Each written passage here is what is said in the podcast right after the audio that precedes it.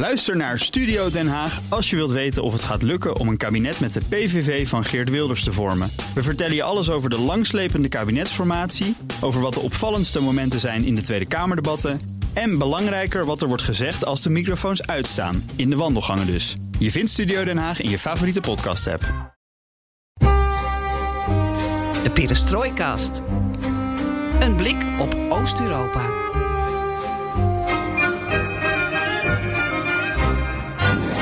Ahoy, welkom bij BNR Perestrooikast, aflevering 93 alweer van de enige podcast van Nederland die volledig oog voor het oosten heeft en geeft met verkiezingsnieuws uit het meest eurofiele land van ons continent, tips uit onze leesmap en we zetten Russen het land uit. Nou ja, niet dat wij dat doen, maar de Tsjechen doen dat. En de Letten en de Roemenen, de Slowaken en de Litouwers. Het leven van Russische ambassadeurs en, en andere diplomaten gaat tegenwoordig niet over rozen. Zo is de afgelopen tijd gebleken. John Le Carré, Huip Modderkolk, Luc Harding, alles komt hier samen, zeg ik met enig gevoel voor drama en interesse voor het spionagegenre. Maar laten we wel wezen wat er is gebeurd in Tsjechië. Dat 88 Russische diplomaten en ambassademedewerkers het land uitgooiden. Dat is gewoon ongekend. Zeker, de Tsjechische regering beticht Russische diplomaten, namelijk van betrokkenheid bij een explosie in 2014 in het land. Dat zouden dus eigenlijk inlichtingofficieren zijn. En als reactie daarop stuurt Moskou vervolgens op haar beurt dan ook weer 20 Tsjechische families het land uit. En voilà, dan heb je een diplomatieke rel van uh, heb ik jou daar. Ja, al ben ik nog wel nieuwsgierig naar de ontzetting in en uitzetting van die andere landen. Is dat solidariteit met Praag? Hebben ze een eigen spionagesaurus? Is het slim gebruik maken van toch al sluimerende Russofobie? We praten er gedrie over, namelijk Laura Posma, jarenlang correspondent in Praag en Bratislava. Jij natuurlijk, Gert-Jan en ondergetekende. Wat leuk dat wij mee mogen praten met elkaar. We eindigen natuurlijk met de mop van onze immer diplomatieke Joost Bosman. En je weet het inmiddels, alles ten oosten van de rivier de Elbe. Of moet ik vanwege dit gesprek zeggen de Labe, geloof ik. Uh, alles kan de komende uh, weken, maanden, jaren in deze podcast besproken worden. En wat leuk is, is dat wij heel sociaal en democratisch zijn. Dat je ideeën kunt inbrengen via Twitter, het Perestrooikast. Of mail ons op perestrooikast.bnr.nl. En daar doen we zeker nog wat mee. Mijn naam is Geert-Jan Haan. En ik ben Floris Akkerman. En dit is BNR Perestrooikast.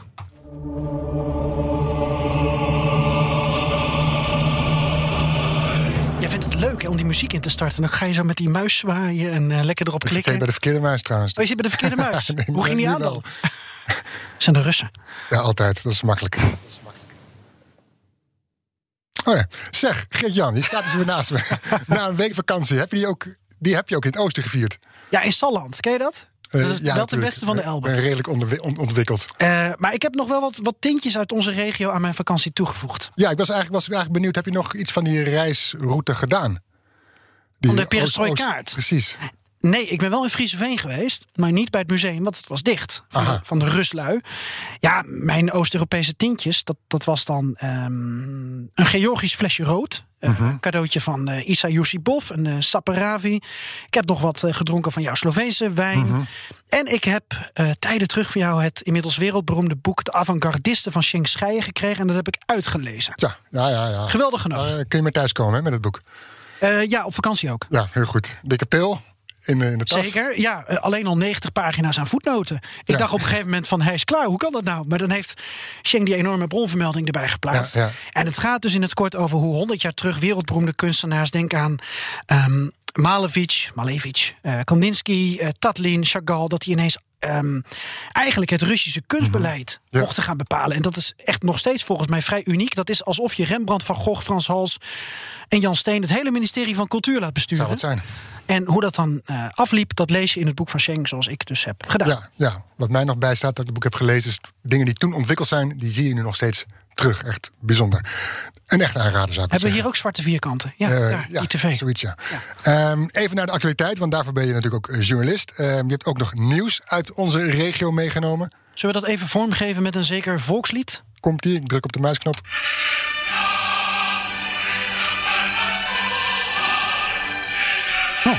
Klinkt alsof je het met de telefoon hebt opgenomen. Spannend. Nou, zet maar weer uit. Nou, eh, doe ik. Wat, welk volkslied is het? eh? Dan op de stopknop. Ja, dat vond ik ook weer zo, zo abrupt. Dit is het volkslied van waarschijnlijk het meest eurofiele land van Al- eh, Europa, Albanië. Want terwijl buurland Kosovo het meest pro-Amerikaanse land van ons continent is, heeft Albanië een bijna obsessieve drang naar Europese voorspoed, melk en honing. 97% van de Albanese blijkt voorstander te zijn van toetreding tot de EU. En zondag 26 april waren parlementsverkiezingen. Ja, dat laat ze raden? Pro-Europa. Ja, het is geen discussiepunt omdat iedereen pro-Europa Ja. is. En tegelijkertijd gaat het er dan wel om wie stuurt ons land eh, richting de Europese Unie. En het ziet er naar uit dat Edi Rama opnieuw een kans krijgt. Want Socialistische Partij, zijn partij, eh, heeft weer gewonnen. Dus een derde mandaat eh, lijkt voor hem te zijn weggelegd. Alleen dan is de vraag, wat doet hij ermee? Ja, want in de eerste twee termijnen is niet, hem niet gelukt om eh, ook maar een stap tussen de deur te krijgen bij Brussel. Nou ja, er werd een datum eh, opgeschreven. En vervolgens eh, zeiden Frankrijk en Nederland bijvoorbeeld van nou, Mhm, ja. wij willen geen nieuwe toetreders. En met name Albanië werd heel veel huiswerk meegegeven. En dat heeft dan ook te maken met het corruptieprobleem waar Albanië mee kampt. Al heeft de Europese Commissie vorig jaar wel wat vooruitgang gezien. Maar goed, het is natuurlijk ook ehm, interne politiek voor Frankrijk en Nederland om dan te zeggen van nou, al die eh Albanese, al die asielzoekers, die economische migranten, ja, die, die willen we niet. En dan is het blijkbaar heel goedkoop om te zeggen, nou, dan stoppen we ook met toetredingsgesprekken. Natuurlijk, er moet nog een hoop verbeteren. Persvrijheid, openheid eh, van bestuur, transparantie, rechtsstaat. Aan de andere kant, Floris. Albanië komt van heel ver. Is het, zou niet beter zijn om dan eens iets van een worst voor de neus te hangen, zodat ze eh, eh, het idee hebben dat ze op de goede weg zijn, een soort van beloning krijgen? Ja, niet iedereen is het daarmee eens, maar ik denk dat dat wel een goed idee is. Om in ieder geval weer een datum te plannen en gesprekken te openen. Ja, Wel mooi land trouwens, Albanië. ja je bent er geweest. 2015, geloof ik. Ja, prachtige rondreis. Ook een hele reportage over gemaakt. Ik zal de link wel even delen via onze Twitterpagina, Perestroikast. Heel goed. Over Albanië binnenkort meer. Maar nu eerst, Floris, naar jouw nieuws. Ja, ik had eh, van een vriend heb ik ongeveer 100 tijdschriften gekregen uit de Sovjet-Unie. Uit de Gefeliciteerd. jaren 50. Oh, En eh, ja, en dat is. eh, hou ze even omhoog voor de webcam. Ja. Want mensen kunnen dan meekijken via de MP4. hangt die? Daar. Ja, waar, nee, waar je in praat. Dus Waar voor je neus. Oh, ja, die. Dit is eentje. Dus een apparaat van met deeltjesversneller. Ja. En dit is de andere. Een Aeroflot. Oh ja. Sovjetski Soyuz. Yes. Eh, zo de Uit mei 1956. Precies, ja. Oh, Hongaarse En, opstand. eh, daar kom ik zo op terug. Oh. En wat je binnenin ziet. Het tijdschrift is helemaal in Russisch. Het gaat natuurlijk over alles wat goed gaat in, in, in de Sovjet-Unie. Landbouw, kunst. eh, Dit is broeder- A3-formaat. broedervolkeren. Ja, het is loodzwaar. Het zijn 100 tijdschriften. En kon je maar met z'n tweeën tillen. Zo. In een krat eh, kreeg ze. 1 mei natuurlijk, eh, Dag van de Arbeid. Siberië als industriegebied. En er zit dus een, een, een klein paar vergilde... Nou, wat is het? Papierformaat, nog eens een A4. Sovjet-Unie met een W. Vertaald. Een Nederlands vertaling van uitgeverij Pegasus. Ah, die kennen En, ja, precies. Dus die heeft alles nog keurig netjes vertaald. En eh, eh, zo kon je dus als in Nederland nog eh Sovjet-tijdschriften binnenkrijgen. Ik weet hoe dat ging in de jaren 50. Je noemde al Hongarije. Dus wat ik begrijp is van het verhaal van die vriend van mij, zijn ouders. die vader van hem had, die wilde graag zijn Russisch onderhouden. En die liet dus die tijdschriften bezorgen. Waarop zijn vrouw op een gegeven moment zei: Ja, die postbode krijgt toch wat argwaan. Want die denkt dat hier communisten wonen. En dat had je natuurlijk in de tijd van de inval van Hon- Hongarije. was communisten natuurlijk een vies woord. Dus toen Ja. heeft die moeder gezegd van, eh, tegen haar man: stop maar even met die tijdschriften. En zijn die tijdschriften. eh, nou ja, in ieder geval is het abonnement met Moskou opgezegd. Wauw, zou dit nog wat waard zijn? Ik weet het niet. Ik, eh, ik heb er net, net één, twee weken. En ik heb er nog een heel stapeltje nog liggen nu in de berging. Wel prachtig Dus, hè? ja, schitterend. Echt heel bijzonder. En het, eh, Afgrijzelijk regime moet je dan ook altijd erbij Ja, zeggen. Maar goed. Goed punt. Ja. Wou je nog wat zeggen verder? Over, Ja, over, eh, over Bulgarije. oh, over Bulgarije. Van Hongarije naar Bulgarije. ja, en ja. daarna Tsjechië. Ja, wat wil je over Bulgarije kwijt?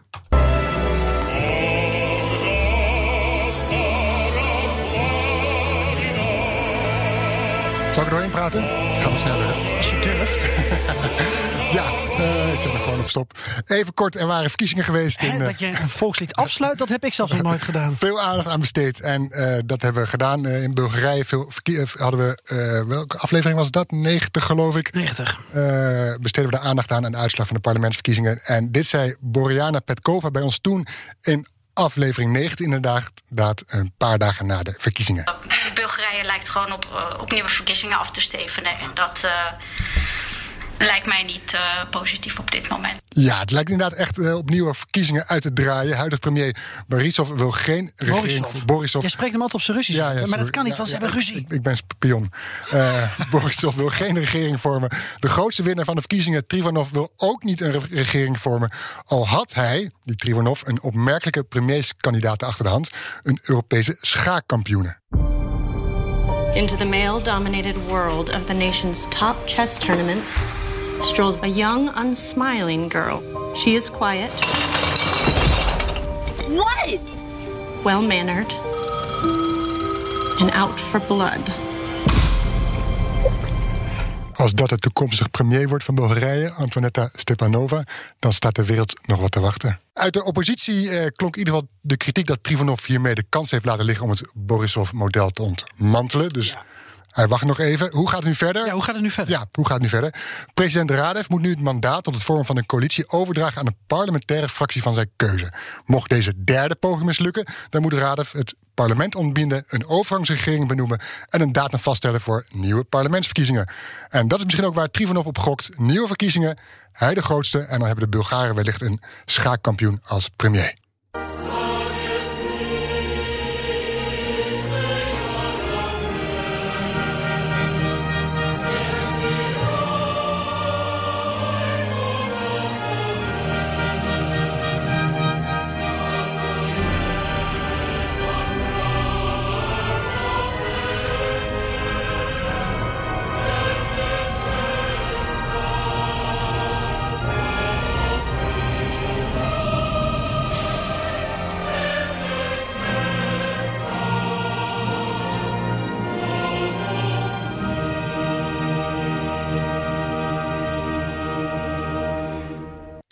Steunbetuigingen alom afgelopen week voor Tsjechië. Praag en Moskou liggen met elkaar overhoop. En andere EU-lidstaten in Centraal-Europa besloten partij te kiezen voor Tsjechië. Slowakije, Roemenië, de drie Baltische staten, zelfs Bulgarije. Allemaal besloten ze Russische diplomaten het land uit te zetten. Ook waren er verklaringen van solidariteit vanuit Berlijn, vanuit de Europese Unie en van de NAVO. Maar voor we verder gaan praten over deze reactie, eerst terug naar de actie. Of zoals Dagblad Trouw het deze week omschreef, de diplomatenuitwijswedstrijd waarin Tsjechië en Rusland met elkaar zijn verwikkeld. Om intelligence over die strijd te vergaren, verschakelen we met onze eigen inlichtingofficier Laura Posma. Dag Laura. Hallo. Dag, je was jarenlang correspondent in Praag en Bratislava. En nu weer in Nederland als docent aan de Hogeschool Utrecht, uh, Hogeschool Tilburg. Utrecht? Daar ja, zat je zelf? Daar zat ik zelf, In ja. een zwart-wit uh, decennium. Ja, vervlogen tijden. Ja. Toen je nog mocht, mocht roken. Heeft je veel gebracht, hè, dat je hier staat. Enorm, enorm. Grote hoogte gestegen. Uh, ik zat er ook, hoor. Precies, daar heb je het al. Kijk. journalism Studies, geef je toch, als ik het goed heb? Ja, klopt. En je bent een van de drijvende krachten achter de Buitenlandredactie, een kennisplatform en denktank, denktank voor buitenlandjournalistiek en correspondentschap. Um, even terug naar de, naar de collegebanken. Als jij aan je studenten zou moeten uitleggen hoe ze over deze soap een goed artikel schrijven, hoe ze dit duidelijk onder woorden kunnen brengen, hoe zou jij dat dan doen? Ja, ik denk dat je er dan toch niet onderuit komt om, uh, om even de geschiedenis in te duiken. Want uh, als je naar de, de koppen kijkt in de, in de Tsjechische media, dan zeg je toch ook heel vaak voorbij komen. Dit is de grootste crisis sinds de invasie van uh, de Russen in 1968. En dus er wordt hier ook wel meteen uh, gelinkt naar, uh, naar de geschiedenis. Dus ja, als ook uh, studenten dit, dit verhaal willen gaan uitzoeken, dan, dan moet je iets verder gaan dan alleen het feit dat er een explosie is geweest in een munitiedepot, dat daar doden zijn gevallen. En dat nu dus blijkt dat daar twee Russische spionnen achter zaten. Dat, dat op zich is natuurlijk al een heel spannend verhaal. -hmm. Maar uh, als je wilt gaan uitleggen waarom is het zo'n groot schandaal, waarom zet Tsjechië uh, dan meteen zoveel diplomaten uit, dan is het natuurlijk, ja, dan moet je toch gaan zoeken in die, uh, in die twijfelachtige geschiedenis die Tsjechië deelt met, met Rusland. Ja, want even, even voor de duidelijkheid: er is dus een explosie in 2014 plaatsgevonden. En daar is dus ja? deze maand, april, hebben Tsjechen naar de Russen gewezen als schuldigen. Ja, dat, uh, dat, dat onderzoek dat liep natuurlijk uh, al een tijdje. Maar het is nu uh, naar buiten gekomen als onomstotelijk bewezen. En, en vandaar dat nu ook het eigenlijk het zoveel um, teweeg heeft gebracht omdat nu eigenlijk het, uh, het vertrouwen groot genoeg was om te kunnen zeggen: ja, wij hebben na jarenlang onderzoek uh, kunnen aantonen dat hier inderdaad uh, de Russische inlichtingendiensten achter zaten. Ja, en er was een explosie in 2014. Ja, dat was in een munitiedepot in, ja. in Moravië, in, in het plaatje, sorry, in het plaatje Vrbecice. En, um, en daarbij zijn ook twee mensen om het leven gekomen. En um, nou ja, dat, dat was toen natuurlijk. Plus dat er ook nog enorme financiële schade was. Zo'n mm -hmm. 1 miljard uh, Tsjechische kronen. Um, dus ja, dat, dat, dat, veroorzaakte toen natuurlijk al veel ophef. En, uh, ja, en nu dus dan naar buiten is gekomen dat dat blijkbaar een actie is geweest van de, van de Russische geheime dienst. Ja. Ja, is dat wel eventjes een schandaaltje. Voor pagina nieuws, ja. Zijn er keiharde bewijzen dat de Russen hierachter zitten? Achter die explosie?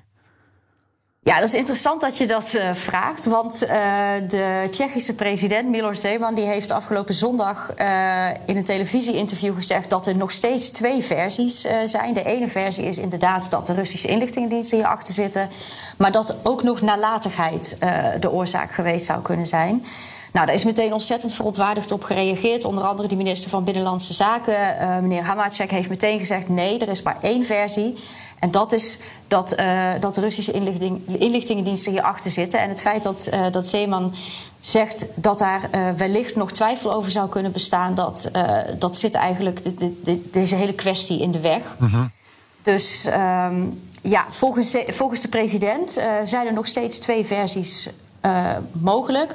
Maar de politiek, en dan heb ik het onder andere over de minister van Binnenlandse Zaken, maar ook over de premier, die zijn er allemaal wel over uit van nee, uh, wij vertrouwen op onze eigen inlichtingendiensten, onze Tsjechische inlichtingendiensten, die hier uitgebreid onderzoek naar hebben gedaan. En dan blijkt gewoon dat dit het juiste verhaal is. Laura, als Floris en ik in eerdere afleveringen van de Perestroikast het over Tsjechië en uh, interne politiek, maar ook geopolitiek hebben. En we kijken naar de relatie uh, Tsjechië-Rusland, Tsjechië-China. Dan zien we dat er in dat politieke landschap enorm veel verschillen zijn. De uh, burgemeester van Praag, de premier van Tsjechië, de president van Tsjechië, de samenleving, uh, diverse ministers. Iedereen lijkt overal anders ook over te denken en een ander standpunt in te nemen. Dat zie je ook terug in, ja. de, in de coronacrisis. Kun je schetsen hoe uh, politiek Tsjechië dan in deze kwestie staat?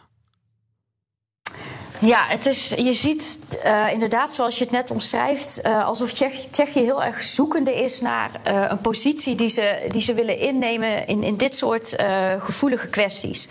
En het is natuurlijk opmerkelijk dat Rusland eigenlijk zijn grootste ambassade in, in Tsjechië heeft. Dat is echt een, een, bijna een disproportioneel grote ambassade met nou, ruim 130 mensen die daar nou ja, werkten. Want inmiddels zijn er een hoop het land uitgezet. Maar dat zorgt natuurlijk ook voor ongemak. Want waarom, waarom is Rusland met zoveel uh, diplomaten uh, aanwezig in, in Tsjechië. En, en, en ook gezien de geschiedenis natuurlijk, gezien de, de, de overheersing van de Sovjet-Unie, brengt dat een bepaald ongemak met zich mee. Dus je ziet dat, dat eigenlijk verschillende politici zoeken naar wat voor positie zij moeten innemen. En uh, het helpt natuurlijk niet in die zin dat uh, bijvoorbeeld de president van Tsjechië, Miloš Zeman, die is eigenlijk best wel Ruslandgezind. Maar kijk je dan naar de burgemeester van Praag. Uh, die, uh, die is juist precies het tegenovergestelde, samen met nog wat andere lokale politici in Praag. Um, en die vervolgens acties ondernemen, zoals het hernoemen van het plein waar de Russische ambassade aan gevestigd is, tot het Boris Nemtsovplein. Um, Boris Nemtsov was natuurlijk ook een oppositieleider die in Rusland die is vermoord. Uh, dat soort dingen, dat, dat zorgt voor, voor conflicten. Niet alleen maar met Rusland zelf, maar ook voor verhitte discussies binnen, binnen de Tsjechische politiek. Met de vraag van hoe moeten we hier nou eigenlijk mee omgaan? Want we, eigenlijk wil niemand een echt conflict met Rusland, maar tegelijkertijd voelen ze zich ongemakkelijk bij die, die grote Russische aanwezigheid. Dus daarin zie je een beetje ja, de, de strijd en de discussie.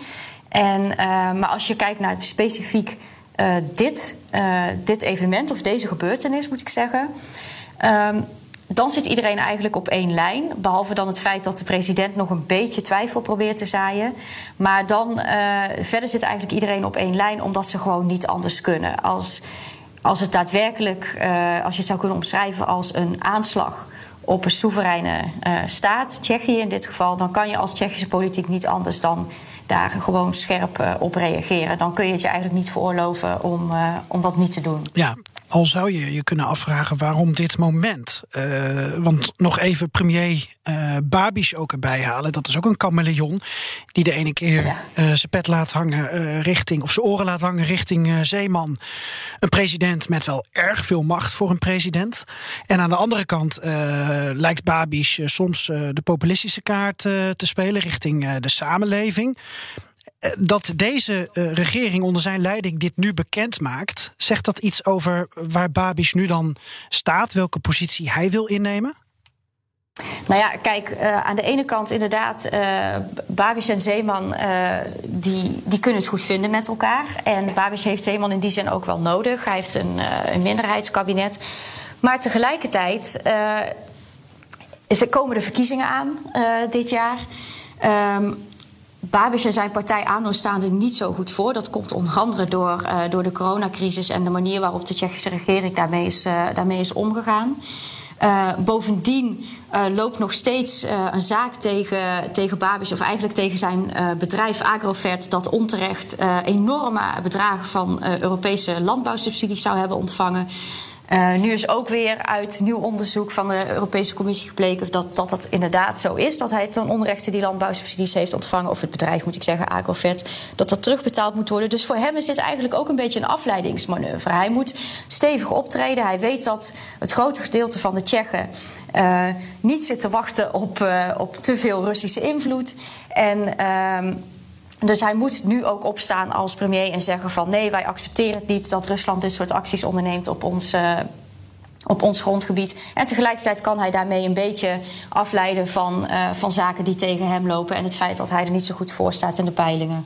Ja, je zei in het begin zei dat Tsjechië zich, als ik het goed heb begrepen, mans genoeg voelt, sterk genoeg voelt om nu zo'n beslissing te nemen van het uitzetten van Russische diplomaten. Wat bedoel je daarmee? Um, hoe bedoel je nu?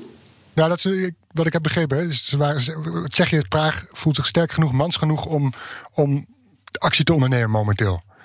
Uh, om tegen de boze Russische beer te ja. zeggen: jullie krijgen 30, uh, nee, 90 man uh, terug van terug, jullie ambassade. Ja.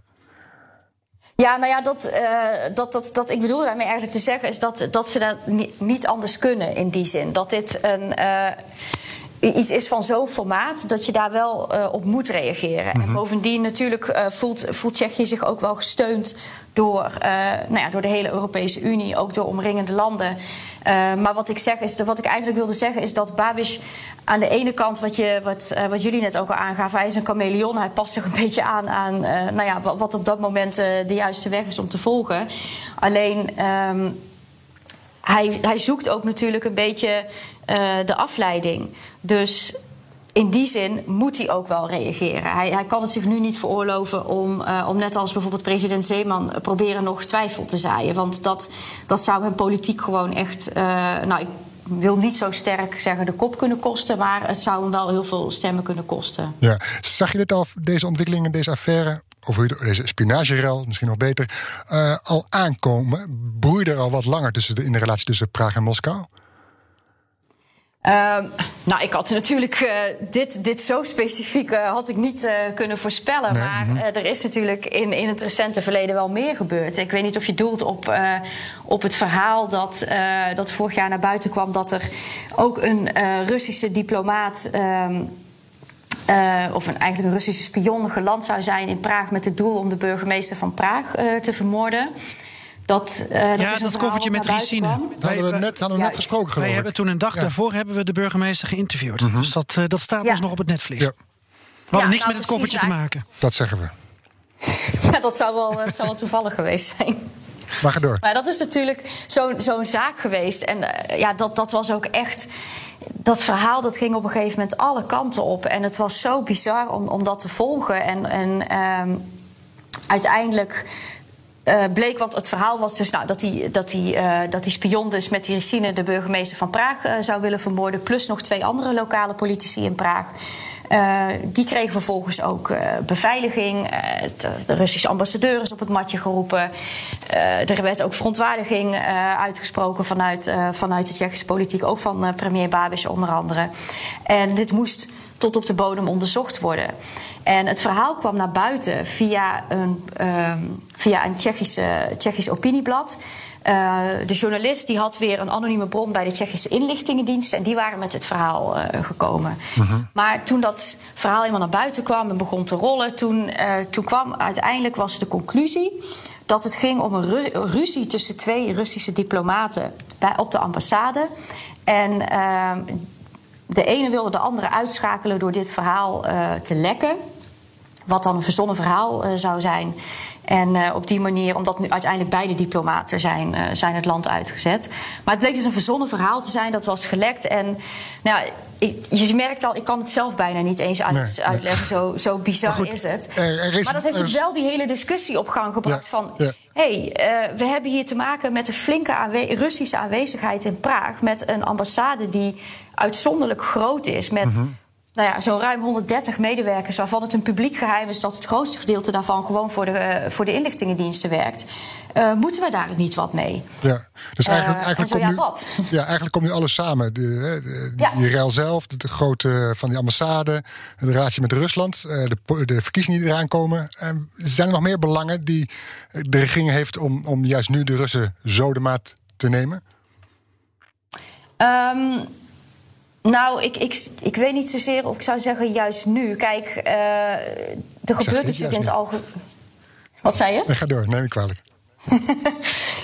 Nou, ja, ik vind dat, ik vind dat best wel mo- moeilijk. Want um, ik, ik denk dat, dat zo'n. Um, Zo'n gebeurtenis als dit, dus dat nu naar buiten is gekomen dat, uh, dat de Russische inlichtingendiensten te maken zouden hebben met die, met die explosie, dat is zo'n groot ding.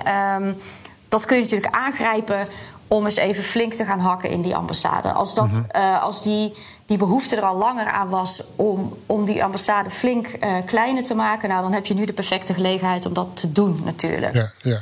En, um, en, en in die zin zou je zeggen, ja, komt het goed uit? is misschien een beetje raar gezegd. Maar ja, dit, dit is wel de, de, juiste, de juiste timing. Nou, misschien even kort. Er loopt ook nog volgens mij een discussie over uh, of uh, de Russische staat, uh, Rosatom. Uh, of die niet uh, mee mogen doen met de tender om een uh, kerncentrale in Tsjechië uit te breiden. En dan wordt er natuurlijk ook weer gediscussieerd over Tsjechische invloed. En volgens mij is dat iets dat op dit moment loopt en waar de overheid nog steeds, uh, de regering Babiš nog steeds niet van heeft gezegd van nou Rosatom mag niet meedoen. Dus het is telkens weer, het stapelt op volgens mij. Dat is volgens mij wat er speelt. Sputnik, vaccins, Ja, ook dat allemaal gedoe over. Ja. Ja, dat klopt. Maar dat is ook wel, ook wat betreft het Rosatom, dat is ook wel een lastige discussie. Want uh, bijvoorbeeld Zeeman heeft in dat televisie-interview op zondag gezegd van ja, als blijkt dat inderdaad de Russische inlichtingendiensten hierachter zitten, dan mag uh, Rosatom ook inderdaad niet, uh, niet meer meedoen. Um, Terwijl uiteindelijk vanuit de politiek weer geluiden zijn gehoord van... ja, maar wij hebben al lang besloten dat Rosatom helemaal niet meer mee mag doen. Dat staat al vast. Dus ook daar is weer twijfel over ontstaan. Want daarmee wil Zeeman eigenlijk nog die deur openzetten... dat er nog steeds wel een kans is voor Rosatom om mee te doen. Dus ook daar zie je weer die onduidelijkheid van... Mm -hmm. er was eigenlijk al lang in de politiek besloten van... nou, wij sluiten Rosatom uit... Maar door wat de president zondag in het interview heeft gezegd, uh, is daar weer twijfel over ontstaan. En is, speelt nu de vraag van, oh, is er dan alsnog een kans dat Rosatom mee mag doen? Dus ja, daar zit nu wel een beetje die, die onduidelijkheid in. Oké. Okay. Um, Geert-Jan, even laten La Laura en Tsjechië even links liggen. Oké. Okay. We gaan even Laura. kijken naar de andere omringende landen, of in ieder geval landen in Centraal-Europa. Die hebben zich solidair verklaard met Praag. Ja, ik denk dat je dat deels zo kan noemen. Mhm. Uh -huh. Maar zoals we in de inleiding ook al zeiden, ik denk ook dat er meer dingen meespelen. Een land als, Bul als Bulgarije heeft zijn eigen spionage. Uh, rel sinds vorige yes. maand met Rusland. Russofobie ehm, is er. Uh, klinkt uh, ook wel heel erg negatief, maar er is ook gewoon een enorme uh, antipathie. En ik denk dat dat dus allemaal meespeelt. Ehm, solidariteit, eh, er wordt handig gebruik gemaakt van de situatie, denk ik. En dan hebben we het over dat Estland, Letland, Litouwen, Roemenië, Slowakije. ehm, nou, en Bulgarije dus vanwege zijn eigen geval... dat die allemaal nu diplomaten en ambassadeurs het land uitzetten... op het matje roepen. Het is natuurlijk ook... in in- elk land heeft zijn eigen belang. Ik denk ook dat bijvoorbeeld de Baltische Staten, die natuurlijk altijd fel richting Rusland zijn, dat die ook denken: eh, Rusland staat al onder druk vanwege Navalny, vanwege Nord Stream, vanwege Oekraïne. Eh, laten we nog maar wat olie op het vuur gooien. Ik denk echt dat zulke dingen mee kunnen spelen. Het is natuurlijk ook een hele humane reactie, want Rusland heeft dan iets gedaan waar eh, nu het bewijs voor ligt dat dat niet door de beugel kan. Maar je zou ook kunnen zeggen: Estland, waar bemoei je je mee? Maar Estland denkt: ja, alles wat de situatie extra groot maakt, een extra aankaart, ook in Brussel bijvoorbeeld, kan er uiteindelijk toe leiden als een katalysator dat er sancties bijvoorbeeld tegen Rusland komen. ja. Dus ik denk dat het solidariteit is, eigen belang, Historie? eh, historie uiteraard. Ja, want je hebt het allemaal over landen die wel iets. ehm, ja, Roemenië en, en, en Bulgarije zijn altijd een beetje anders en lastig. Maar ik denk dat het gewoon een optelsom is van van alles en nog wat. En ik denk dat dat ook. eh, ja, de bevolking is ook interessant, hè? Hoe staat de bevolking er dan in? Hoe anti-Russisch is de bevolking? De Tsjech? Ja, dat kan je denk ik beter aan Laura vragen. Maar ik denk als je kijkt naar, mag ik zeggen, het moment van opname is eh 16 uur 40. Mensen die dit gaan luisteren, die eh, horen dat wij het nu gaan hebben over protesten in heel Tsjechië, in alle grote steden, tegen eh, Rusland, tegen de regering die zich de ene keer pro-Russisch, de andere keer anti-Russisch opstelt, wat Laura ook aangeeft. Ja, dat is heel interessant. Dat is, ik wil niet zeggen een, een, een Praagse lente. Maar het, is wel, eh, het zijn demonstraties die mogelijk, dat weten we nu niet, maar mogelijk van een niveau zijn. die wel aangeven ehm, wat de Tsjech uiteindelijk vindt van de Russische invloed in het land. En ook ehm, ja, misschien een beetje de geest van Václav Havel die weer eh, Ja. Ja rondwaart. Ja, misschien ben ik te nostalgisch, te sentimenteel hierin. Ik vraag het even eh, aan, aan Laura. Wat, zeg, wat zegt het dat zo'n protest is aangekondigd? Hè? We zitten een beetje nog af- in afwachting als een Ja. voetbalwedstrijd dat eraan zit te komen. Ehm, maar Ja, we moeten inderdaad even afwachten, omdat eh, natuurlijk ook coronaregels zijn waar eh, mensen zich aan moeten houden. Dus de vraag is eh, hoe, eh, in hoeverre dat, eh, dat ten eerste gaat gebeuren en hoeveel mensen daar dan ook op af zullen komen. Je zag, nu- je zag ook dat toen dit nieuws naar buiten kwam, eh, dat er eigenlijk ook direct al eh, demonstranten bij de Russische ambassade stonden. Nou, daar heb je het over een handjevol mensen. Dus dat, dat kun je niet echt een enorm protest noemen. Maar het, het bracht wel meteen een reactie teweeg. En dat is wel veelzeggend. Ehm dus in die zin, ja, ik, of de Tsjech eh, anti-Russisch is, dat is natuurlijk moeilijk te zeggen. Maar het is wel duidelijk dat eh, je kunt het op zijn minst een groot ongemak noemen. Eh, maar ik moet daar wel bij opmerken dat je ook in Tsjechië zie je heel extreem veel eh, verspreiding van desinformatie.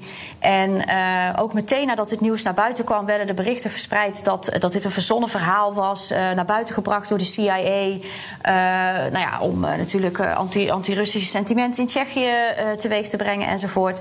En je ziet dat in de, misschien ja, buiten de hoofdstad, buiten de bubbel van Praag, eh, in kleinere steden, dat, dat dit soort berichten toch ook wel wordt gelezen en soms ook wel wordt geloofd. Het is heel moeilijk te meten om hoeveel ja, mensen het dan gaat die, eh, die toch wat sympathieker ten opzichte van Rusland staan. Maar ja, ik- dat mag je ook niet vergeten dat ook dit soort verhalen zeker, eh, zeker wel de ronde doen en ook wel een publiek vinden. Ja, ja. Alleen, ik denk dat je wel mag stellen dat toch het, het grootste gedeelte van de Tsjechen... die, eh, die voelt zich niet prettig bij, ehm, laten we zeggen... de grote aanwezigheid van Rusland of Russische invloed. eh, Ja, in ja.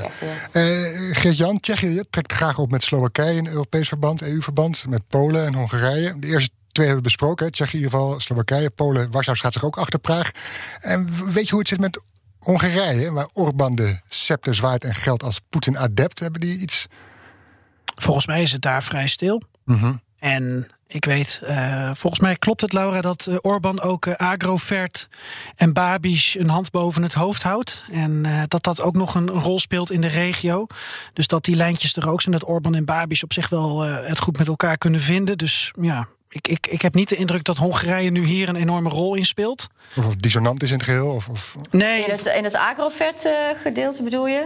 ja, of überhaupt. Ja, Orbán is natuurlijk zelf ook heel goed in het, eh, in het binnenhalen van, eh, van EU-subsidies. Ja. Dus in die zin eh, zou, het ook wel, eh, zou het me ook wel verbazen als hij, eh, als hij daar echt een heel erg statement zou maken over wat, eh wat Babiš met eh, heeft gedaan. Nee, daarom. Nou ja, op dit moment, eh, op het moment van opname, eh, komen er ook waarschijnlijk weer nieuwe Europese sancties richting Ja, we hebben een lijntje met Brussel, Rusland. toch? Ja, ik heb zojuist een eh, eh, bericht doorgekregen dat de motie is aangenomen. En dan heb je het over hoe Rusland zich opstelt in de zaak Navalny, toenemende militaire aanwezigheid aan de grens met Oekraïne en die de Russische aanvallen in Tsjechië. Met grote meerderheid aangenomen. Alleen kan ik niet zo snel zien of dan bijvoorbeeld vanuit Fidesz, ehm, om dat maar als voorbeeld erbij te pakken vanuit Hongarije, of daar dan tegen deze motie is, eh, En, en, is gestemd. en die motie houdt dan, had die, da- heeft hij dan eh, nog gevolgen of hoe werkt dat? Nou, dat is de opmaat naar nieuwe sancties. Ja. Maar misschien even omdraaien, Floris. Eh, de rol van Rusland. Ja, mag nog één, mag nog één ding vragen? Nog een beetje in de lijn van ik Ja, zo ja. op Rusland. Nou, ik vraag me af in hoeverre... Aan mij of aan Laura? Aan, aan, aan jou, ja, aan, aan Geert-Jan. Ja, dat ben Eh, ik. Ja, maar ik weet niet of Laura ziet ons niet. In hoeverre treedt de EU hier als blok in op? Duitsland heeft wat gezegd, maar ik las een interview van Lavrov... die ook weer zei van, nou ja, Duitsland schaart zich niet koet koet achter Tsjechië. Die putte daar ook wel de moed uit dat Europa of de EU niet als één blok zich nu verenigt. Ja, ik, ik, ik kan daar twee dingen over zeggen uit, uit hoe ik dat vanuit mijn eh ja, Europa-rol, die ik bij BNR dan ook bekleed, eh, zie. Eén, het valt mij op als je het hebt over die, die motie, die resolutie. Ehm, dat dan alles tegen Rusland op één hoop wordt gestapeld.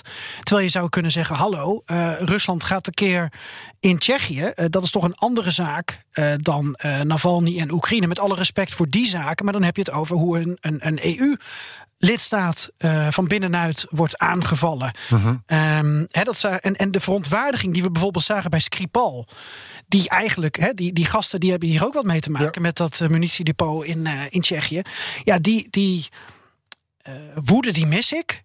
Eh, dat zag je ook al bij eh, eh, situaties in Duitsland. Was ook al minder aandacht voor dan in Groot-Brittannië. Ja, omdat het dan weer in Londen gebeurt of in Engeland, Salisbury, is er veel aandacht voor. Maar ik vind dat dus een beetje vreemd. De, de zaak in Tsjechië heeft niet enorme Europese of Westerse aandacht. En twee, wat ik over kan zeggen over Russische spionage of desinformatie, wat opvallend is, is dat er komt binnenkort weer een fysieke bijeenkomst in Brussel. Dat is voor het eerst sinds december, denk ik. En dat is omdat Charles Michel van de Europese Raad die zegt: wij gaan het over Rusland hebben en we willen dat fysiek doen, want we willen niet dat de Russen kunnen meeluisteren. Dus er komt in coronatijd een fysieke top over Rusland. Uit angst voordat de Russen kunnen meeluisteren, hun eigen inlichtingen kunnen vergaren. Nou ja, en dit is gewoon een. Nou, heeft toch wel een schoonmaker daar zendertjes opgehangen in die vergaderzaal dan. Misschien dat, eh, dat Milos Zeeman ineens daar een schoonmaakpak aan, pak aan heeft gedaan en daar rondloopt. Nee, ja, dat zijn voorbeelden waar ik nu aan denk. Van, van dat speelt allemaal natuurlijk mee. Eh, maar je ziet hè, aan de voorbeelden die we geven, het is Centraal eh, en Zuidoost-Europa dat echt actie onderneemt. Ja. En Merkel zegt dan, ik eh, uit mijn solidariteit. Ja, Macron en Rutte, geen idee. Überhaupt niet gehoord volgens Nee, mij. nee, nee, Rutte heeft eh, Maar andere eh dingen over. Geert-Jan, Ja. Wat jij zegt, eh, stel nou dat het een munitiedepot in eh, België was geweest. Eh, wa- was de reactie dan anders geweest? In Vlaanderen in zeker. Wallonië, daar geven we ook niet zoveel om in Nederland. Maar nee, ik, ik, ik, denk het, ik denk het wel. Ja, ik denk het wel. Brussel, EU, NAVO, Ik denk dat, eh, zit er allemaal in België. dat we dan veel meer een beroep op elkaar doen. Eh, als West-Europeanen of Noordwest-Europeanen onder elkaar. Volgens mij werkt het al een hele tijd zo, helaas. Dat, dat we niet een blok van 27 zijn. Dat merk je toch ook in de berichtgeving, Laura. Als jij in je tijd als correspondent dan eh, stukken wil verkopen. Ja, dan eh, een stuk uit Duitsland eh, verkoopt eerder dan een stuk uit Tsjechië, denk ik. Ja, natuurlijk. Ja, en dat is ook de reden waarom ik de vraag stel. Omdat ik het, omdat ik het daar ook in die zin mee eens ben. Dat, eh, ja, dat er nog steeds op een manier naar, eh, naar Centraal-Europese landen wordt gekeken. Ehm, ja, al- alsof het nog onder de invloed van, van Rusland valt. Alsof we het nog steeds over een Sovjet-Unie en over een blok hebben. eh, een ijzeren gordijn. Dat. eh, ja, dat is heel gek. Eh, inderdaad, wat je zegt over het pitchen van verhalen. Dan wordt er, wordt toch ook regelmatig als reactie gegeven: ja, het is te ver weg. Ja. En, eh, en dan vraag ik me af, nou ja, eh, wat is dan te ver weg? Want geografisch gezien eh, is het 850 kilometer naar Praag. Ja. Of- Ja, nou ja, maar misschien is het ook al de manier waarop ik zelf eh, eh, ons gesprek inleidde. door te grappen over spionagerel met John Le Carré en Huid Modderkolk en Luc Harding. Wat in Rusland gebeurt, dat, dat, ja, daar doen media dan aan mee, is, is het interessant en spannend maken. Want spionage, want inlichtingen vergaren, je kan er studies over volgen. En het, het heeft iets, iets magisch bijna, iets mythisch. Snap je? Spannend, spionnen. En het is eigenlijk gewoon. eh, Ja, maar jij denkt aan, aan James Bond romantiek ook. ja, maar zo wordt het toch ook af en toe eh, opgeschreven? Ook door eh, alle eh, boeken die dan verschijnen over eh, Russische KGB'ers, FSB'ers, GRU. Ja. Eh, nou ja, hoe kijk jij er naar, Floris? En ook vanuit de reactie vanuit Rusland dan nu? Ja, dit laat ik beginnen bij de reactie van de Russen. Ja, die laten zich natuurlijk niet onbetuigd. Althans, ze zeggen, we hebben er niks mee te maken. En, Met Tsjechië. Met Tsjechië. met België hebben ze zich er nog niet over geuit, hè? Eh, de, nee, de dat- aanslag die gaat... Nee. Dat, dat komt nog, ja, precies. Ja, dat, dat, dat Lavrov hintte daarop. Ehm, eh, het is nog, hij zei zoiets van: Het is nog verbazingwekkend dat ons de moord op Frans Ferdinand eh, niet in de schoenen wordt geschoven. Echt waar? Ja, maar misschien komt dat nog. Ja. Omdat hij zei zoiets van: Ja, alles wordt ons, wij krijgen nu van alles de schuld. En dus dat was de reactie op, op wat er nu gebeurt in, in, in Bulgarije en in Tsjechië. En ze zeiden ook over, over wat Tsjechië, dat ze. Eh, een verklaring van het Russische ministerie van Buitenlandse Zaken van in hun wens om de Verenigde Staten een plezier te doen tegen de recente achtergrond van, eh, tegen de achtergrond van recente Amerikaanse actie, sancties tegen Rusland, hebben de Tsjechische autoriteiten hun meesters overtroffen. Door Russen land uit te zetten en van alles en nog wat eh, te beschuldigen. Ja, Moskou, hè, tit voor tat, zo heet dat. eh, In goed Russisch. Precies. eh, stuurt natuurlijk dan ook Tsjechische diplomaten het land uit. We zagen een foto van Tsjech, Tsjechen met spullen op een Russisch vliegveld het land verlaten. Poolse diplomaten moesten vertrekken. Slovaakse en diplomaten uit de Baltische landen moesten ook Rusland verlaten. Dus ja, dit spel is wat dat betreft vol, vol aan de gang. En morgen kunnen, kan er, wij spreken, weer een, een uitruil plaatsvinden van diplomaten heen en weer. Er blijft weinig over misschien van die ambassades. En, en er is nog iets met een lijst met onvriendelijke landen. Ja, Die klopt. Die, die, die Poetin heeft van het weekend een oekase uitgevaardigd. waarin hij heeft opgedragen om met een lijst te komen van onvriendelijke landen. En daar zit allemaal. eh, als je op die lijst staat als land. dan mag je bepaalde dingen wel niet in Rusland. met je, diplomaat, eh, met je missies en je diplomaten. Eh, maar volgens de Russische media. Die, die, die landen moeten nog bekend worden. maar volgens de Russische media gaat het om de volgende landen: de VS, Oekraïne, Polen, Letland, Tsjechië. Estland, het Verenigd Koninkrijk en Georgië. En je kan deze lijst van onvriendelijke landen lezen als een wie is wie van landen, van naties waarmee Rusland diplomatieke ruzies heeft. Hebben wij geen ruzie? Nederland heeft geen ruzie op Ja. dit moment met Rusland. Dat vroeg me ook af. hè. MH17, andere eh spionage, rellen. Ja. misschien komt het nog. Er kunnen altijd landen bij komen. Met stuk misschien Bulgarije, daar is ook van alles aan de hand. Misschien Nederland, wie weet. Oké. Ehm, Jij wilde nog aan een betere wereld werken, tot slot. Ja, we doen even aan de oplossingsjournalistiek, eh, Laura. Ehm, eh, hoe, hoe kan het goed, goed komen tussen deze Slavische broeders? Geert-Jan, even om met jou te beginnen. Nou, niet, denk ik. Nee. Nee. Nee, dat is dat. eh, dat, dat- Dit, dit is toch een point of no return? Ja, zodra de aandacht weer er wat voor eh weg hebt. En dat geldt dus niet voor de westerse aandacht, maar de aandacht daar in de regio. Dan denk ik dat, het, eh, dat de ambassade in Tsjechië bijvoorbeeld wel is ontmanteld voor een deel. Ja, ik weet niet wat die protesten gaan uithalen. Maar weet je, de Balten en de Russen, dat zal hetzelfde blijven. ja. Bulgarije en Rusland, dat zie ik wel weer een soort van recht trekken. ja. Ja, en Slowakije en Tsjechië. ehm, ik denk, ja, dat, dat, dat kan je beter aan Laura vragen, denk ik. Maar ik denk, ik denk nou ook weer niet dat je nu moet denken van dat wij even hier eh, het, het, Slavische broederschap groot maken. Want hallo, dat is nogal wat, weet je. Dat is dus van, Ja. van Praag tot aan Ja, Vladivostok. nou, daarom- nou. ja, precies. Is Ja, maar dus- ik denk dat de mensen in Praag inmiddels meer verwantschap voelen met Gabarovsk dan met eh Gabarovsk dan met, eh, met Moskou. Ja, dat klopt. ja, ik, ik, ik vind dat ook. eh, ik ben het eens met je, wat je zegt, eh Geert-Jan. Ik denk wel dat eh, nu die Russische ambassade in Praag zo wordt afgeslankt. Dat lijkt me ook dat dat niet meer terug zal keren naar, naar de oude proporties. En ja, dat hoeft niet per se een, een slechte ontwikkeling te zijn. Je ziet dat, dat de burgemeester van Praag heel erg wordt geprezen om, om de manier waarop hij eigenlijk politiek leidt. Ondanks dat het lokale politiek is. in Praag heeft dat wel echt invloed. En ehm, nou ja, zijn partij, de Piratenpartij, die staat er op dit moment heel erg goed voor in de peilingen.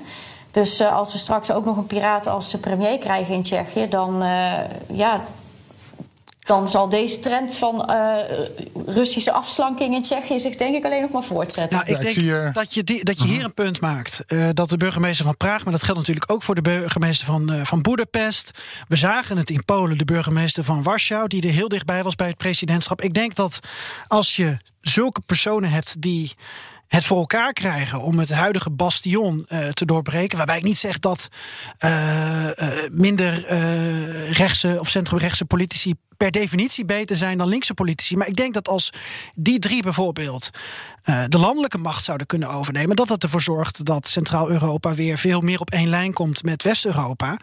Uh, dat er een bepaalde voorspoed is. Uh, het zal wel weer misschien leiden tot meer Russische antipathie. Dus dan is de, de vraag van Floris, ja, dan, dan komt er helemaal geen oplossing. Nee. Maar het zou natuurlijk wel voor een bepaalde eenheid kunnen zorgen. Mm -hmm. En, en ja. ja. dan zou, het zou zomaar kunnen hè, dat over een paar jaar Visegrad een hele andere connotatie heeft. Het zou kunnen. Ja, ja het is wel een, uh, ja, het is een idealistische manier uh, van denken. Maar uh, ja, ik, ik, zou er graag zo, zo over na willen denken. Ja. ja wij zijn journalisten, wij zijn ja. reten links, hè, dus zo zijn we nou eenmaal. Ja, nou, hou, hou, die gedachte vast, Laura. Geef hem over aan je studenten in Tilburg. Ja, dat zal ik zeker doen. Uh, ja. ja. misschien. Ik heb al bij mijn studenten gepleit voor de afschaffing van het woord Oostblok. Heel goed, dat is in ieder geval een mooi begin. Prima. Wij uh, ondertekenen de petitie tegen Oostblok. Goed zo. Dankjewel, Laura. Uh, dan moet ik nog. Graag gedaan. Laura Posma. Zij zat uh, jarenlang in Praag en Bratislava. Is nu weer even terug in Nederland om te doseren. Ze leert Nederlandse journalisten en Nederlandse studenten het journalistieke vak. Maar ik denk dat we nog veel van haar gaan horen. Ja, zeker. Buitenlandredactie, hè? Neem ook even een kijkje op de website, de buitenlandredactie. En abonneer je op de nieuwsbrief. Waarvan akte? Dat was hem. Laura, je bent speciaal blijven hangen om, om de mop der moppen te horen. Uh, je bent als een eergast. Uh, je bent ook een beetje een soort, zeg maar, de, de. Ja, als jij hem wel snapt en wij niet, ja, dan, dan hebben we een probleem. Dan moeten we ons echt de schuld bij onszelf uh, zoeken als we de moppen van Joost niet snappen, Geert-Jan. Moet je ja. sowieso. Hij, ik geef gewoon het woord aan Joost Bosman. De ja, grappigste we... man van Moskou volgens allerlei mensen behalve Floris en mijzelf. Hallo Joost. Goed, dag. Hallo. Ja. Heb je een mop? Ja, ik heb een mop over spionnen. Oeh. Daar gaat het over, hè? Ja, Kijk, daar gaan we alweer. Hè? We maken het alweer spannend, terwijl het gewoon een serieuze, ellendige zaak is.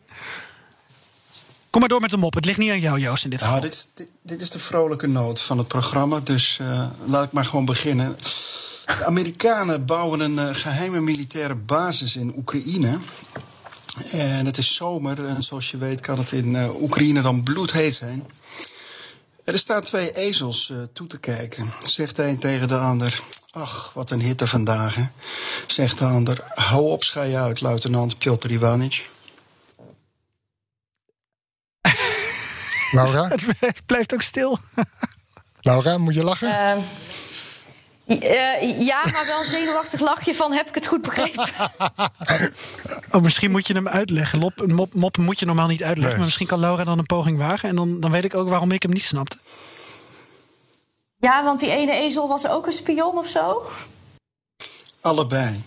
Ah, oké. Okay. Okay. Goed, je moet, je moet moppen niet uitleggen. Nee, nee, nee. nee. Ik ga er ook niet meer aan beginnen. We, we gaan nog op studeren. Ja, afgelopen deze. zondag dacht ik dat Floris het licht had gezien. Ja, maar er was een incident. Inmiddels in zijn obscure duisternis uh, teruggezakt, uh, ja, begrijp ik. Ja, weer terug in, terug, terug in uh, mm. gedegradeerd. Maar Geert-Jan kijkt glazig naar me. Het is niet anders. Nee. nee. Ik denk dat het klaar is. Ik denk ja. dat uh, Joost mag uh, uitchecken. Dankjewel uh, Joost en Laura voor het blijven hangen en het beeldbegrijp van de mop. Graag gedaan. Pakka. Aito. Hoi. Ja, wij moeten denk ik op cursus. Hoe gaan we ooit die moppen begrijpen? Zal ik hem nog een keer vertellen? Ja, Zegt de ene ezel tegen de ander: Ben jij een spion? Nee, jij wel, want dat weet ik. Toch?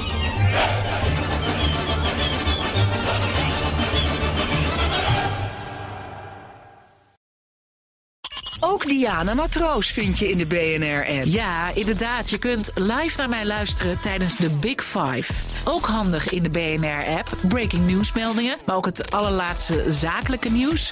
En je vindt in de app alle BNR-podcasts, waaronder Wetenschap Vandaag. Download nu de gratis BNR-app en blijf scherp.